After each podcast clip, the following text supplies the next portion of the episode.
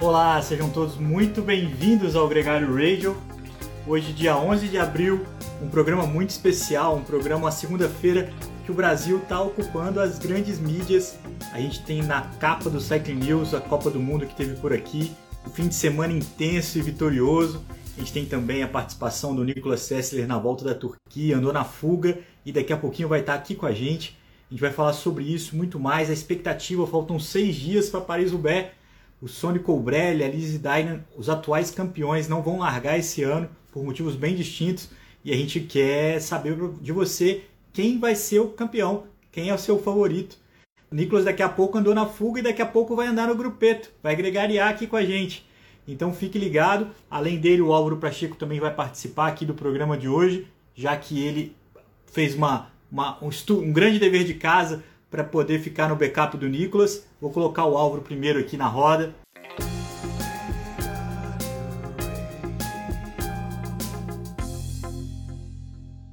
Muita gente falando do Avancini, é muito importante salientar e agradecer o papel desse grande ciclista, desse grande orgulho que a gente tem é, para acompanhar o mountain bike. Ele tem um papel fundamental dentro e fora das pistas. Olha o Álvaro aí na, na roda. Álvaro, muito bem-vindo de novo aqui no Gregário Radio. Então, começamos falando do Avancini.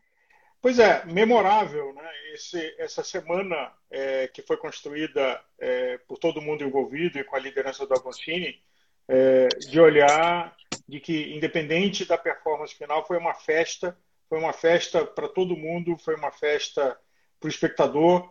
É, 20, 30 mil pessoas presentes lá. É, lindo o Avancini quando chegou depois do final emocionado, frustrado, porque ele acha que esperava outro resultado, mas com o público claro. aplaudindo, assim, são coisas que a gente fica arrepiado de olhar, é, do reconhecimento de um trabalho, porque o Avancini tem uma coisa única da generosidade dele. Ele é um atleta da elite mundial, e mas também é uma pessoa que se preocupa em trazer outras coisas para o ciclismo. A equipe de formação de base, é, trazer essa prova para o Brasil, projetos que ele fez é, para levantar recursos com as sapatilhas, com o quadro lá com a Black Tiger. Então, é, é um ser humano admirável, não é só um atleta admirável, é um ser humano admirável. É um ser humano transformador, Álvaro. O que ele faz transforma o esporte. É, e tem, tem sido isso dentro e fora das pistas. As vitórias, as conquistas e também o exemplo, a liderança, as equipes a equipe de base, como você citou, o próprio envolvimento para trazer essa Copa do Mundo para cá. A gente tem sempre que louvar, agradecer e, e, e torcer para o cara, assim, mesmo a frustração do resultado, ela é gratificante. Saber que a gente pode torcer para um cara que tinha chance de ganhar. Sim, né? não, Isso é uma. Quatro das sete voltas, ele estava ali nos quatro, às vezes deixando é. um passinho, mas toda hora fechando de volta, assim. E você via claramente é. o quanto que ele estava maior do que ele mesmo, é, ali brigando para não deixar aquela boca abrir, mas tem um limite, talvez, do, do, do perfil dele. Ele mesmo é. admitiu que o XCC era mais a prova dele do que o XCO. É, tem sido, tem sido uma tônica, né? O XCC atual, onde ele foi né, vencedor mais vezes, inclusive, é, foi vice-campeão mundial. Agora, a gente vai falar bastante do mountain bike amanhã, numa live especial com a Viviane Faveri, com o Hudson Malta, que estava lá em Petrópolis, com alguns convidados importantes. A, a gente só quer aqui no Radio enaltecer e, e, e, agradecer esse momento que todo mundo viveu. Eu acho que esse fim de semana foi histórico. Quem estava lá teve um gostinho ainda maior. Aqui a gente vai falar um pouco da prova em si, mas também vai falar do, calendário de estrada. A gente teve a participação do Vinícius Rangel na Mistel Gold Race. A gente tem o Nicolas entrando daqui a pouquinho para falar com a gente. É, tem também a Itzulia, né, a volta ao País Basco, que teve uma, uma, uma, etapa, todas as etapas com muitas subidas duras. A gente teve a participação do Renko, a vitória do Dani Martinez e a gente vai começar a falar propriamente disso assim que o Nicolas chegar. Mas eu queria te perguntar, Álvaro, você com certeza assistiu as provas e tudo mais, que coisa inusitada a chegada da Mistel Gold Race, que o narrador não sabia quem tinha ganhado, rolou uma indecisão se tinha sido Benoit Conesproa, o francês, ou o Kwiatkowski, é, e aí demorou um tempo, anunciaram o Conesproa, ele vibrou, chamaram o VAR, e aí a vitória ficou com o polaco, ex-campeão mundial, o Michael Kwiatkowski da Ineos, uma vitória ali literalmente nos milímetros, né? E lembrando que ele tem 31 anos, né? É, então, assim, é uma prova dura que o Vinícius estava lá e estreou uh, na sua carreira Pro Tour como Movistar, mas é, você pensar de que a faixa etária dele e uma prova dura de sobe e desce, como é o caso da Mistel, 260 quilômetros que decide em um pneu, é, essa é uma das coisas que são apaixonantes desse nosso esporte. Como no mountain é. bike, é, a prova é, feminina, que quem assistiu ontem, e vou, não, não, vou dar spoiler lá para o repertório da nossa turma do MTB Gregário, mas parecia que já estava resolvida, é, e até um olhar leigo meu, e que, na verdade, a dinâmica de uma prova de mountain bike eu acho que só fica atrás de ciclocross. Assim, tem nada resolvido, dá errado, é. dá errado um monte de vezes, e é emocionante de assistir. Mas, voltando ao Kiatowski, é, é impressionante porque estava chegando um pelotão sênior em cima dele, vamos deixar o Nicolas falar disso aqui também. Os dois sobreviveram, o que parecia que não ia ser possível, né? É, e o Kiatowski, na experiência dele, levou por um pneu, né? Álvaro, quem acompanha ciclismo, na hora que o Cosnefroy e ele foram é, tiraram o pé ali para decidir quem que acelerava no sprint, todo mundo lembrou do Pogacar ali do Vanderpool na semana passada, né? E aí ficou aquela angústia se o grupeto ia pegar ou não ia pegar. Quem se lembra um pouco mais além vai lembrar que o Kiato estava no ataque é, que, que, alcançou o Alaphilippe e o Fuxland em 2019, foi engolido literalmente pelo Mathieu Van Der Poel. Então tinham vários fantasmas ali rondando na cabeça, emocionando por essa chegada. É, na hora que ele aparentemente tinha perdido para o francês, deu uma dor no coração, porque o Kiato foi um cara que, que deixou escapar algumas vitórias importantes como essa.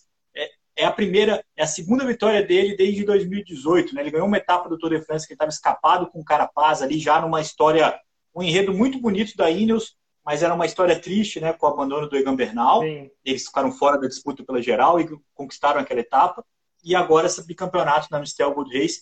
O Kiato é um cara com ótimos resultados na, na, em clássicas, né? Tem o Milão São Remo no currículo, tem um campeonato mundial, tem Estrada Bianchi, tem agora um bicampeonato na Mistel.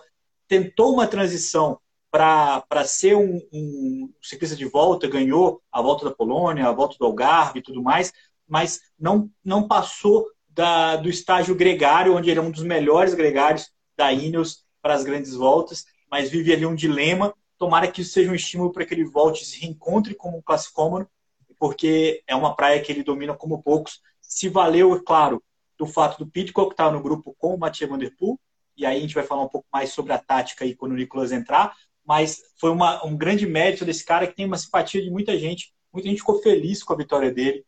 Vamos colocar aqui o Nicolas na área. Lembrando só que no feminino, a vitória também ficou com uma oportunista, com a Marta Cavalli, a francesa, a italiana da equipe francesa FDG, que conseguiu um ataque fulminante no Calberg e venceu escapado. Eu acho Vamos que, enquanto o Nicolas entra, uma coisa para destacar que dá entusiasmo para todos nós é o, o, espaço do ciclismo feminino, seja na estrada ou seja no mountain bike. É, então você teve Estrada Bianchi, você teve Amstel, Roubaix, tem um vídeo genial que a gente postou no Stories da Gregário de uma equipe feminina se armando para Roubaix. É, é. Esse, esse é uma mudança importante que aconteceu recente e a pegada da, da, competição feminina é diferente da masculina. Então é outra prova, é no mesmo percurso, mas é outra prova. Vamos voltar a falar sobre isso muito mais detalhado daqui a pouquinho. Nicolas, muito bem-vindo. A literal cara do empenho. Se era para atrasar o radio, né, Nicolas? Que fosse na fuga, né, cara? Fizesse valer a pena essa mudança do horário aqui com, o nosso, com a nossa galera que te acompanha sempre. Bem-vindo.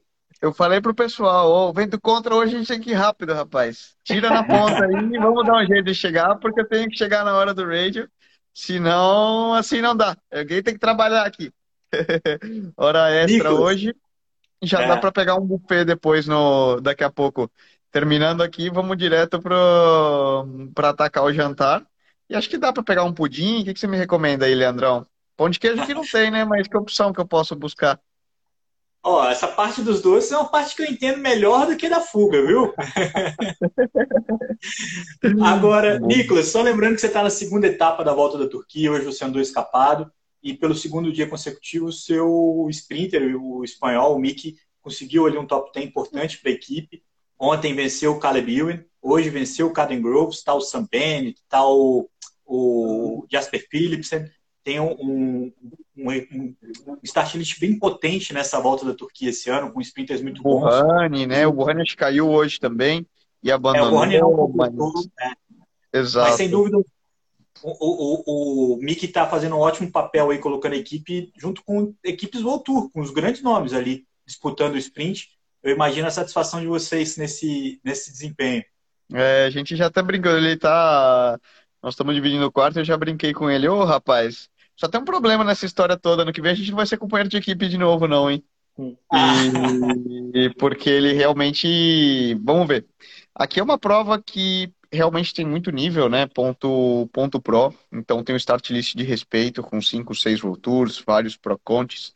A gente lembra no passado, eu, eu lembro, tava até brincando, eu lembro de eu fazendo o programa contigo, que era a primeira vitória do Kev na Cavendish, é, do, do Cavendish na Quick Step, desde que ele voltou. E um ano depois a gente tá, tá aqui correndo.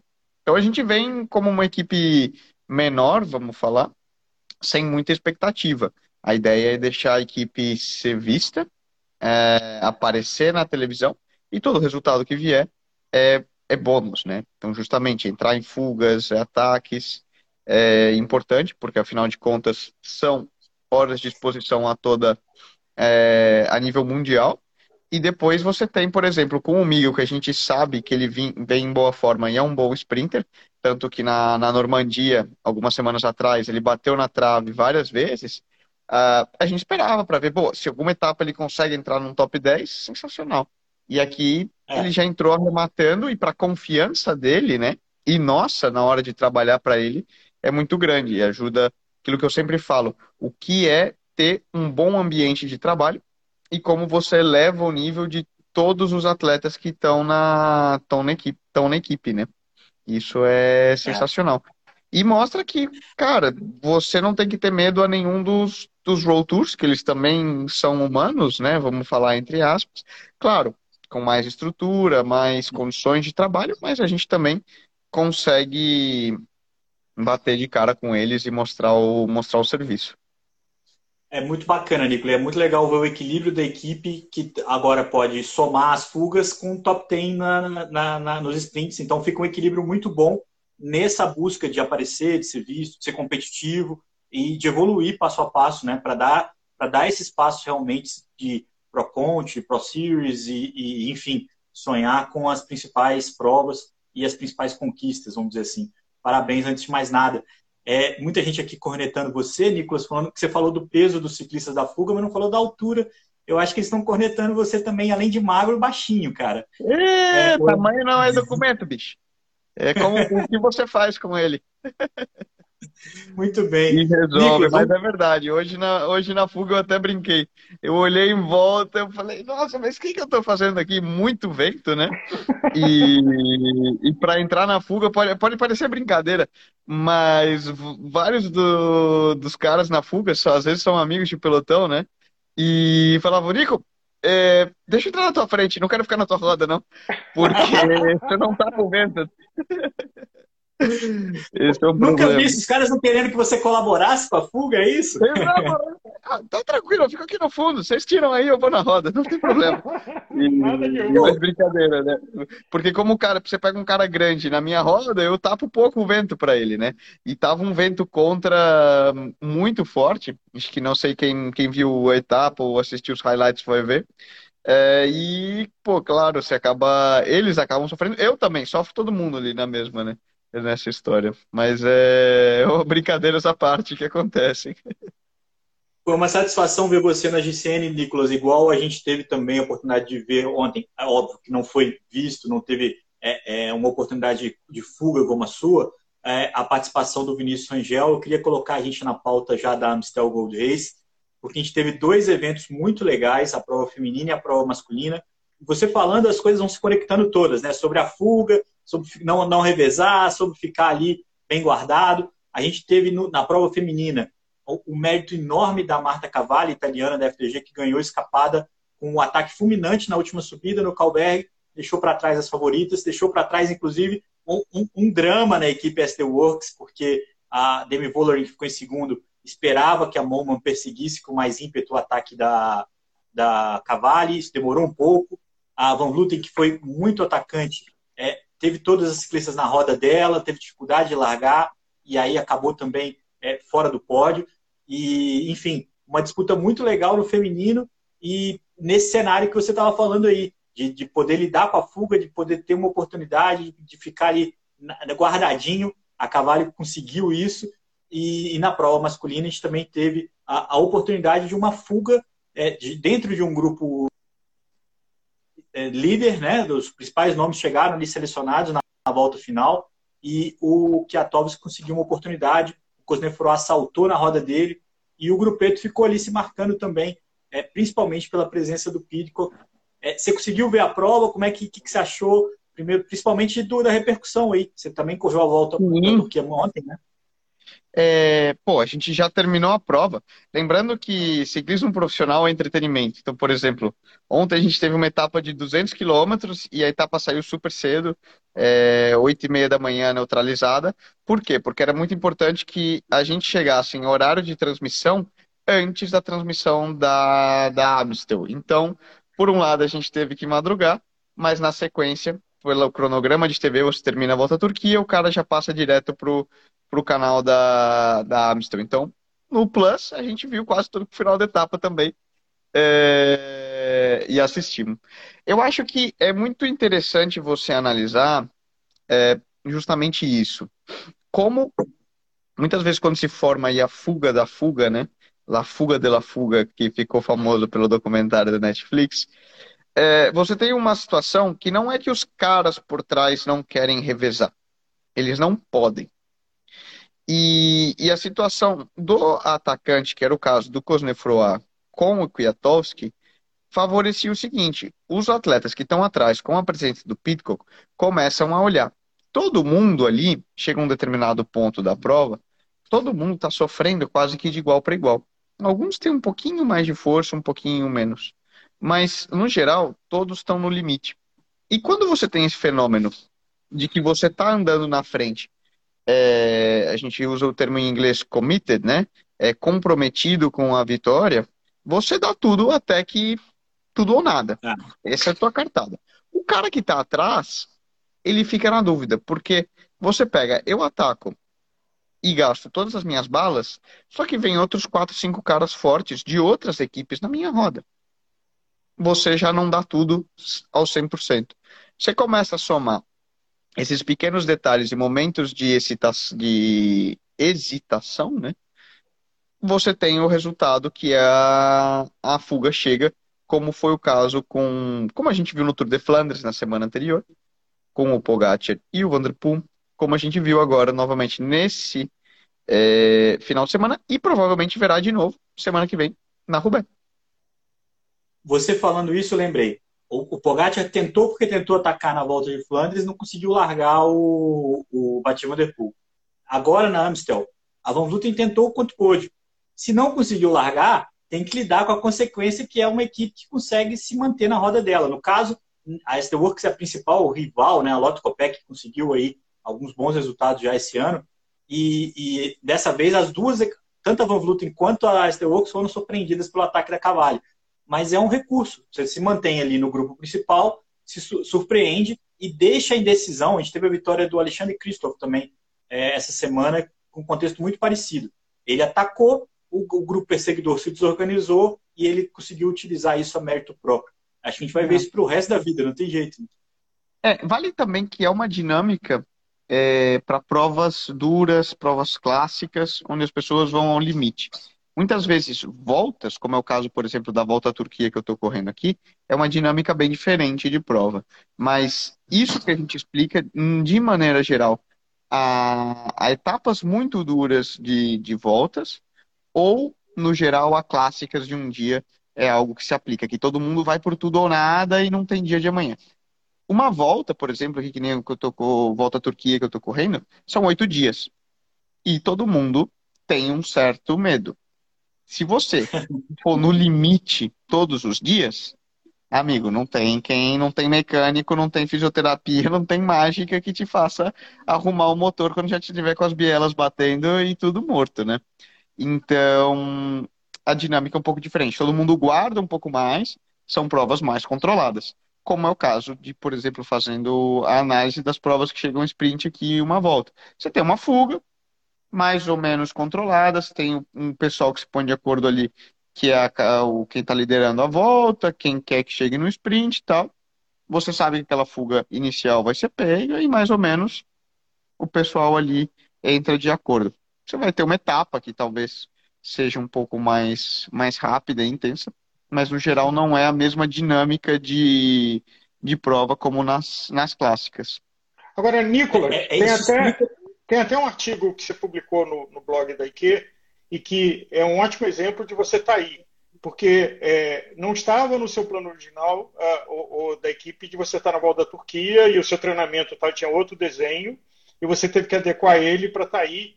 É, eu acho que esse é um fato que quem não acompanha mais de perto não tem noção qual é o processo de planejamento de prova das equipes e o desafio para os atletas. Uhum.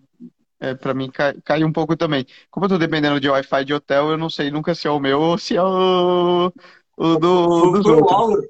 E, e ele, ele falou uma coisa muito legal, que é essa inconstância, né, de, de não saber quando performar. E uma outra coisa legal é que como é que nas clássicas, 10 segundos, 5 segundos são gaps enormes que são difíceis de administrar, enquanto nas voltas, como a sua aí, é que você chegar, a sua fuga chegou a abrir mais de dois minutos, o pelotão soube lidar e soube cozinhar isso muito bem para efetivar um sprint massivo depois.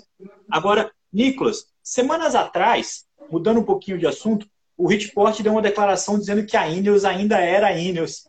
Né? Muita gente falava, falando da Jumbo, muita gente falando da UAE, e ele falou, não, peraí, cara, a Ineos é a Ineos.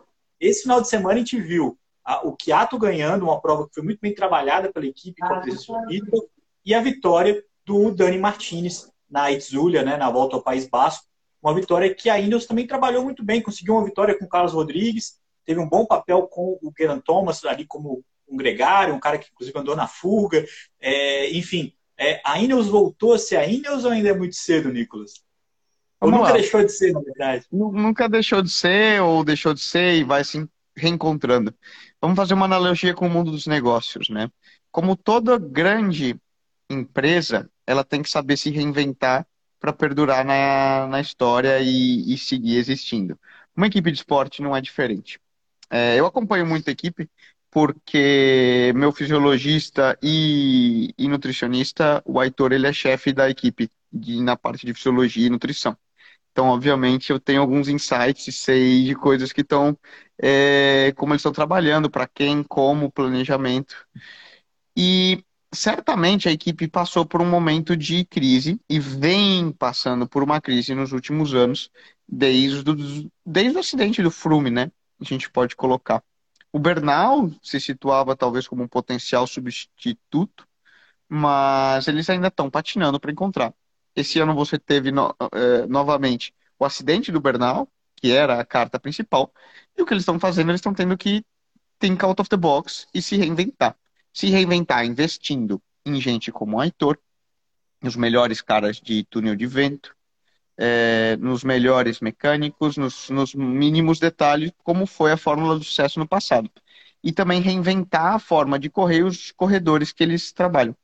Eles têm muito talento lá, na forma de Dani Martinez, de Cuiato, de Carapaz, de Richie Port, de Filipe Gana, Carlos Rodrigues. Carlos Rodrigues é um cara que a gente vai ver ganhando grandes voltas em alguns anos. Eu acredito muito. É, mas eles têm que se reinventar. E é o que eles estão fazendo. Você vê é. Pitcock no mountain bike, fazendo, assinando caras jovens e tentando buscar uma alternativa é, para seguir e voltar a ser a melhor equipe do mundo. Acho que Itzulia deixa isso bem claro, né? Eu gosto bastante dessa Ineos quando ela se reinventa, cara. Eu acho que é um time muito mais legal. Foi assim no giro que o Tal ganhou. Uh, e foi assim em alguns outros eventos, um time mais dinâmico do que aquele do chuchu da, dos britânicos lá, que ficava é, dominando, por mais que eu entenda o valor que isso tem para a equipe. Só re recuperando aqui, porque na Tzula a gente teve um start list também muito valioso e as vitórias ficaram com grandes nomes. Né? O Primoz Roglic ganhou a crono inaugural, é, a gente teve o Alaphilippe vencendo, a gente teve o Peio Bilbao vencendo, o Dani Martinez e o Carlos Rodrigues a gente já falou aqui, e a última etapa ficou com o Ionis Aguirre, da Cofidis, é uma nova contratação da Cofidis que conseguiu, inclusive, renovar muito bem o time. Já é a oitava vitória dessa equipe na temporada. Ou uma outra grande, fora desse uma, álbum uma, de ouro. Uma brincadeira até fazendo o, o próprio Heitor colocou, né, do pódio. É, ele trabalhou com trabalhou ou trabalha com os três caras que estavam no pódio, né? Hoje ele trabalha com o Dani Martinez, ano passado ele trabalhava com o Vlasov na Astana, na Astana e o Izagiri, ele é basco e, e, trabalhou na época de universidade, podendo fazer pesquisa e etc. com ele, e também na Astana. Então foi uma, foi uma brincadeira e você vê que mais ou menos as coisas têm um porquê, né? Sim, é, eu acho que o, o, o nacionalismo ali, né, o, do, dos ciclistas espanhóis, principalmente dos bascos, né, é, por um bom resultado, acho que foi preponderante. Foi legal ver o Ion Zagui vencendo de novo. Agora, fora desse álbum de ouro que eu acabei de falar, a gente teve um cara que foi protagonista nessa prova, que foi o Henk Vanepoel, que não só embalou é, o Juliana Lafilippe na busca pelos resultados, que inclusive deu uma vitória para ele, brigou pela vitória é, na, no prólogo inaugural, defendeu a camisa amarela é, na última etapa, é, não conseguiu ganhar a prova e, e ficou aquele, aquela dúvida, Nicolas. Já é cedo para falar que ele não é um cara é, para voltas ou perder faz parte do jogo? Porque o Roglic ficou completamente fora da classificação da disputa pela vitória, mas ninguém acendeu nenhum alerta com ele. O Renko estão cornetando. É, é. Eu acho que tem muito uma questão de maneira nenhuma falar que ele não é um cara para voltas. É, é a maior besteira e são os, as famosas, famosas pressões e jargões da mídia. Você não pode colocar uma pressão nessa num moleque de 22 anos. É, e é um processo de aprendizagem. Eu acho que é por isso que, por exemplo, ninguém critica um próprio Carlos Rodrigues, que tem uma evolução similar, mais quieta, e a gente acredita que será um, grande, um cara de grandes voltas, em tanto motor como. Porém, a pressão e todo o a mídia que foi criada em volta de um Renko faz com que ele gere essa própria suposta decepção dos resultados, quando na verdade o que ia estar acontecendo é nada mais do que a pura normalidade. Né? Se você olhar o antigo esquema de evolução de um atleta, pô, ele vai fazer os anos sub-23, vai se transformar em profissional. Uma vez profissional, ele vai ter anos de gregário. Lá para 25, 26, ele vai pensar se ele vai disputar uma, uma grande volta e começar a evoluir para estar tá disputando lá nos 28, 30, 30 e poucos. Né? Hoje parece que a gente tem muita pressa com tudo. Então, só para concluir, Renko uma decepção? Nenhuma. É, eu acho que, na verdade, ele está passando pelo processo de amadurecimento mais que, mais que normal e esperado. É a questão de como ele, psicologicamente, consigo mesmo, vai dar a volta nessa. vai aprender desses erros e dar a volta para voltar melhor. Vai ter essa paciência, né? Ô Álvaro, dentro do campo da corneta, muita gente acha o Renko gordinho. É porque é referência do que é gordinho, olhando os pares. Né? É, e eu acho que esse é, o, é, é um desafio. Agora, queria fazer um, um vínculo com, com, com o que o Nicolas mencionou da Ineos. Eu estou lendo um livro super interessante, chama Total Competition, do Ross Brown, que foi quem, junto com a Ayrton na McLaren, fez um time vencedor, junto com Schumacher na Ferrari, fez um time vencedor, e quando foi para a Mercedes, a história não funcionou do mesmo jeito. Então, o como. Bom, e ele é, criou a Brown, né? com aquele ano que o Jason Button foi campeão do mundo na mudança de, de regulamento e o Rubinho também correu com eles. E a Brown depois deu origem à Mercedes. Exatamente. Então, primeiro é um livro que eu recomendo, é muito divertido, porque eu acho que tem coisa de corrida e de competição e de estratégia, chama Total Competition, que é o Adam Parr e o, e o Ross Brown conversando. Mas vem com essa história de que a, a dinâmica que a gente viu da, da, Sky, que virou Ineos, não só trocou o patrocinador, como o Dave Brailsford, Dave Brailsford uh, e a geração Froome, a geração é, que tinha com ele, é, vira outra coisa. E o que o Total Competition fala é que demora um ou dois anos para uma equipe se reorganizar. Como você está falando, Nick, seu trabalho que você faz aí com a Global Six, é, não é só juntar as pessoas, tem uma química, tem uma coisa de olhar, tem uma coisa de pequenas decisões, é, e isso não, não, não é uma, uma, fórmula mágica, porque senão só teria vencedor. É, tem ciclos de humores, de empatia. É, então, para uma equipe funcionar, como a gente já viu no passado o Amapei, é, talvez a Quickstep seja um caso raro de longevidade, mas tem uma, uma mágica, uma dinâmica que tem que manter isso vivo é, é raro. Né? Excelente ponto. Vou anotar aqui, Álvaro. Esse, esse eu não, não li ainda. Certamente um bom entretenimento para o restante da volta aqui. Vou buscar. O...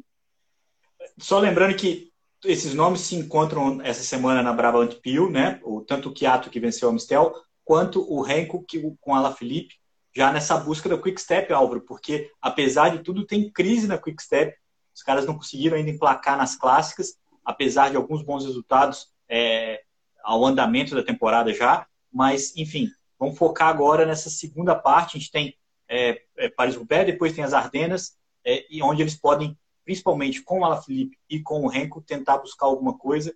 Ia ser muito legal, ia ser muito, vai ser muito curioso vê-los combativos nas clássicas com esses dois grandes nomes. E aí, a gente entra na agenda da semana, porque no próximo sábado a gente tem a Paris-Roubaix feminina e no próximo domingo a gente tem a Paris-Roubaix masculina.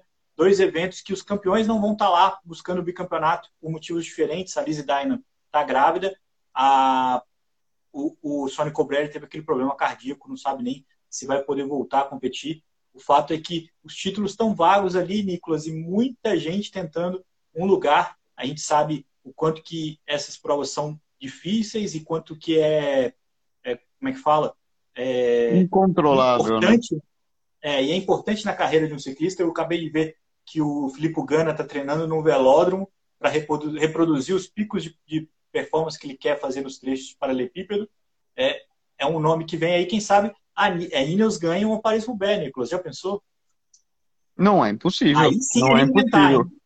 Eu, eu não sei. Eu, vou, eu sentei no voo do lado de um, de um físio e do diretor da, da Alpes. E a gente veio trocando ideia. E eu perguntei, Vanderpool segura o pico? Até Roubaix, como que é a esperança, a expectativa? E eles, sim. É, é também acho. Nós vamos para ganhar. Então, vamos ver. Vamos ver. Vai ser bonito. O, o fator, e eles mesmos destacaram também. É, o nosso grande ponto é ver como vai ser a recuperação do Van Aert. Porque isso vai alterar muito a dinâmica da prova. E ver como que ele vai estar. Tá. Mas eles enxergam, talvez, como o Van Aert como o maior threat, o maior perigo à, à vitória do, do Vanderpool.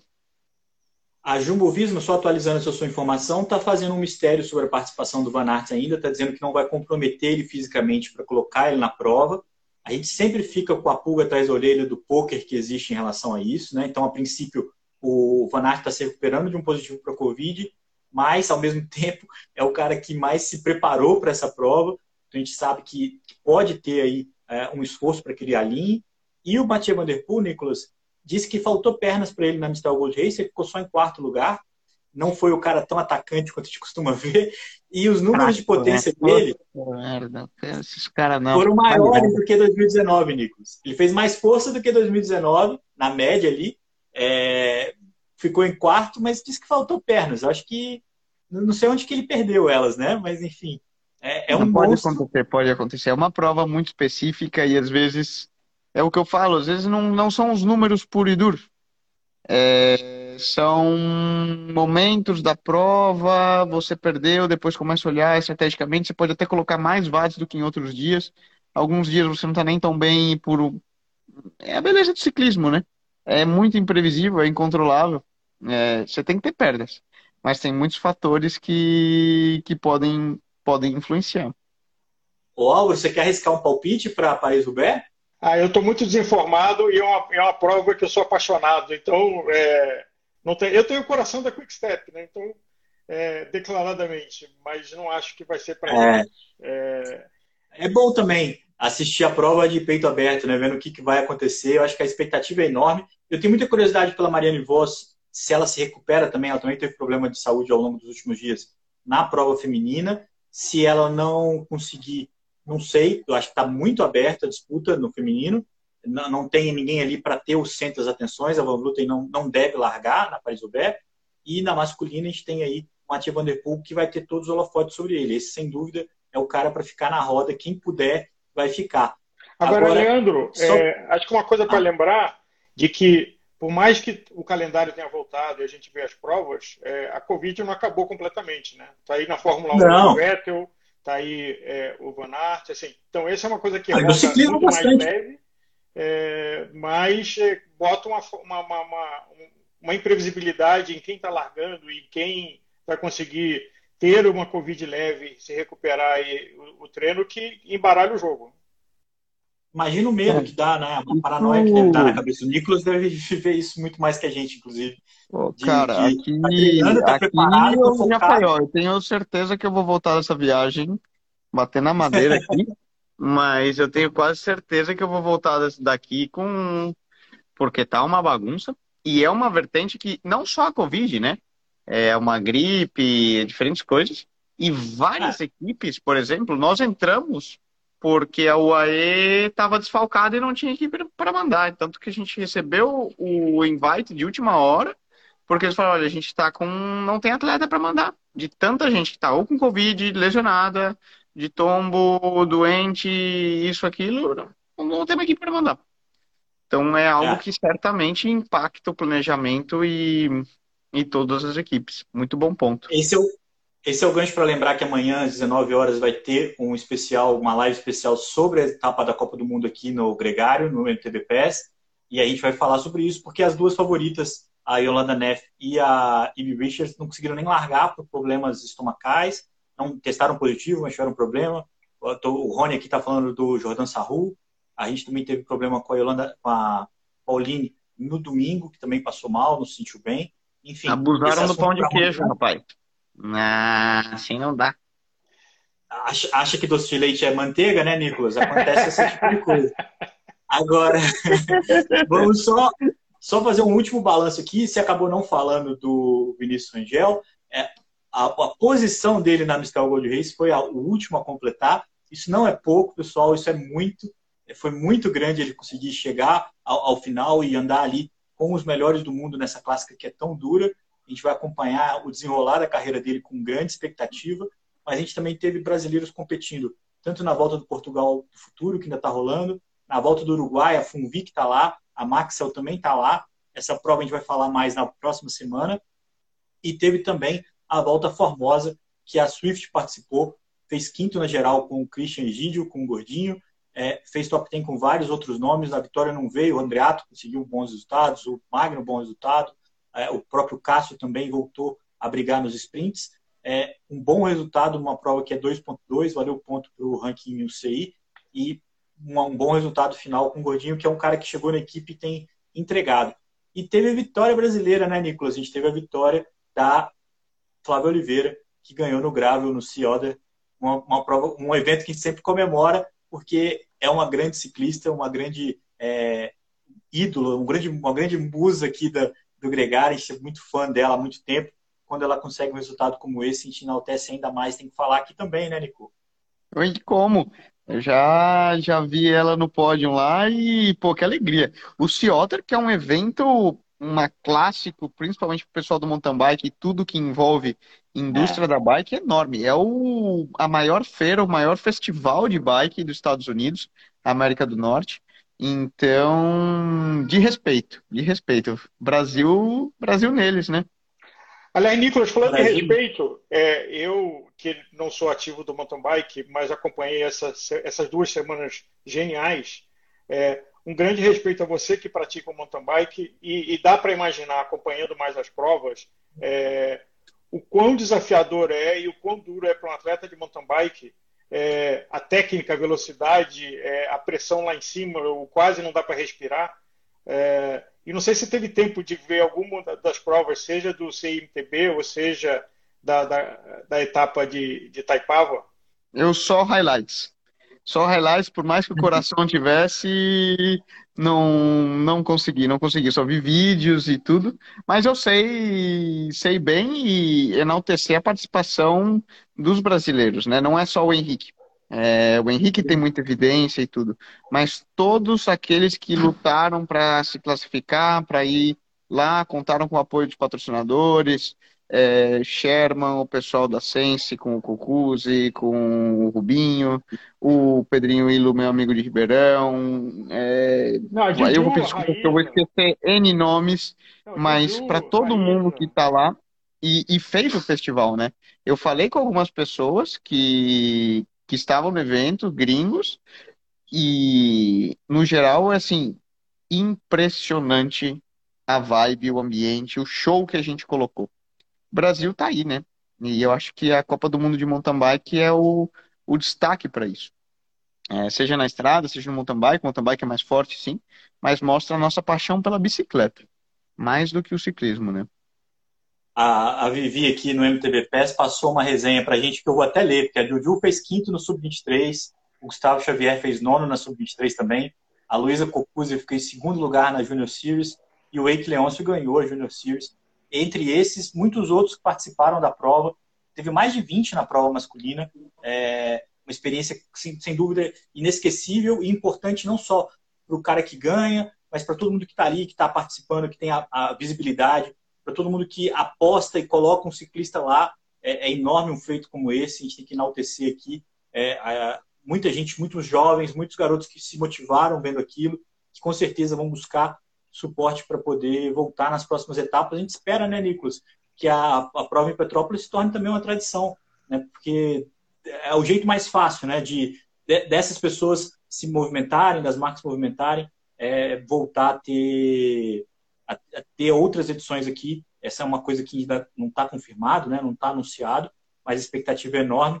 O Rony aqui falando sobre a, as fotos e as, as mídias sociais. Esse foi um efeito muito legal dessa Copa do Mundo. Os stories estão lotados de experiência, inclusive tem a festa do, do Nino, muita gente ali vendo ele dançando, tomando uma cervejinha, comemorando a vitória merecida.